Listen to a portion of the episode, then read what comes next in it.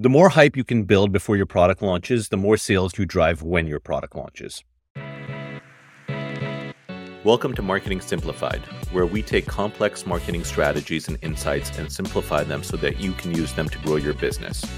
I run an eight figure agency, and my hope is this podcast will help you leverage the information we've learned from helping startups to Fortune 500 companies get to the next level.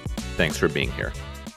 It's not just that you guarantee sales, it's that you increase the number of sales that you would have had had you not spent time building the hype. Big brands know this and they focus on it. It's an intentional part of their strategy. Smaller brands, however, and startup companies usually don't focus on this at all. Instead, they put all of their marketing efforts and energy into post launch strategies.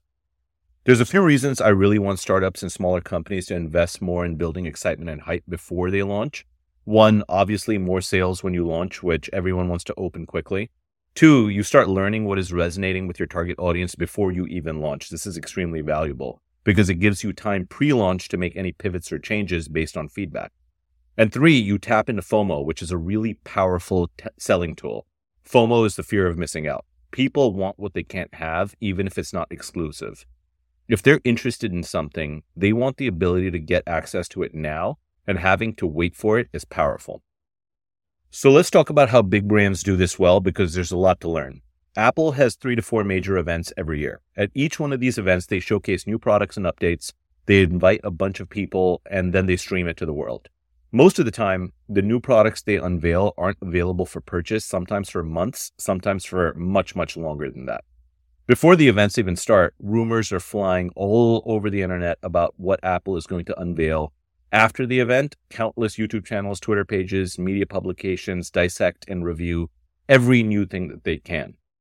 Apple will also give out products to select influencers so they can play around with them, test them, and then start posting content about it. Some reviews are good, some are bad, really depends on the product. But what is consistent is everyone is talking about Apple. And with consumers, the hype just starts to build. Apple products are everywhere, they see it everywhere, and they want it most of the time, it doesn't even matter whether the reviews are good or not. The hype leads to massive sales numbers and sold out products whenever Apple drops a new product.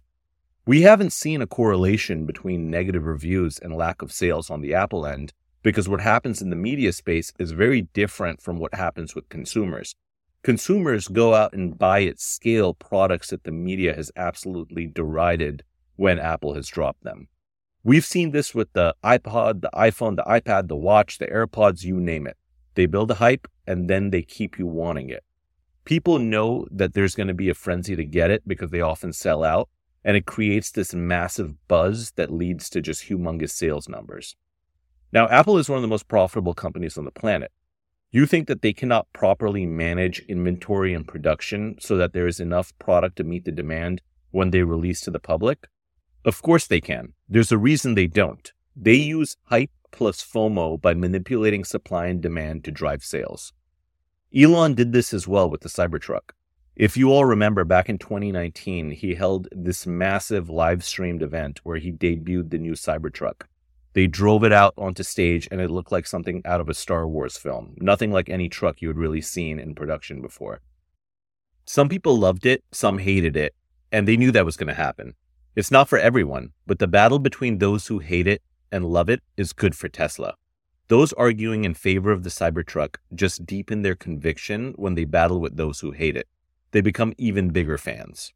During the event, he had a guy throw a metal ball at the windows that were supposed to be unbreakable. The windows broke and it went absolutely viral. After the event, they immediately started taking reservations, and it was only $100 to reserve yours. As of right now, the estimates are they've done about 1.7 million reservations, and the truck isn't debuted to launch until later this year. So if you're doing the math, 1.7 million at a $100 reservation, they raised $170 million and they have not shipped a single truck. Now, the deposits are refundable, but even if a fraction of the 1.7 million reservations buy, and I suspect it's going to be way larger than just a marginal fraction, the Cybertruck is going to make a massive, massive opening. Additionally, they were able to gauge interest by promoting it before they've even gone into production, which is going to help them estimate inventory as they plan to finally launch later this year. Think about you if you're in a product business. One of the biggest things that startup entrepreneurs deal with is how much product do I buy? If you were building the hype before and you had an understanding of what the interest was, that's going to help you make that decision. And that's going to save you a lot of money in the long run. So, from super complex to basic strategies, large brands know how to build a hype. I mean, just walk through a mall when there's a new store under construction. There's a reason there's a sign that says Sephora or Louis Vuitton coming soon. It's because they want people to know about it, get excited about it, and tell their friends. For brands that we work with, there are a few ways we like to go about building hype. Not everyone has the ability to leverage their authority over an audience to pay attention or drive media hype like an Apple or a Tesla but there are still things that you can do. Creating content is a great free way to start building an organic following of interested buyers. The key is you have to capture their information.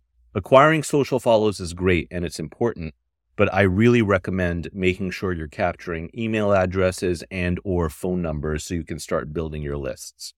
Creating content is free. It takes time, not money. And if you already have a social audience, start with them. Even if you just have a few hundred or a thousand followers, it's really all you need to get going. Those are the people who are most invested in your success.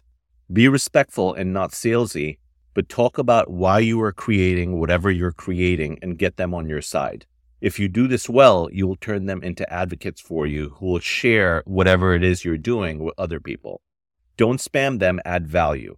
Let them peek into your process and your story. Talk about your vision and why it's important to you.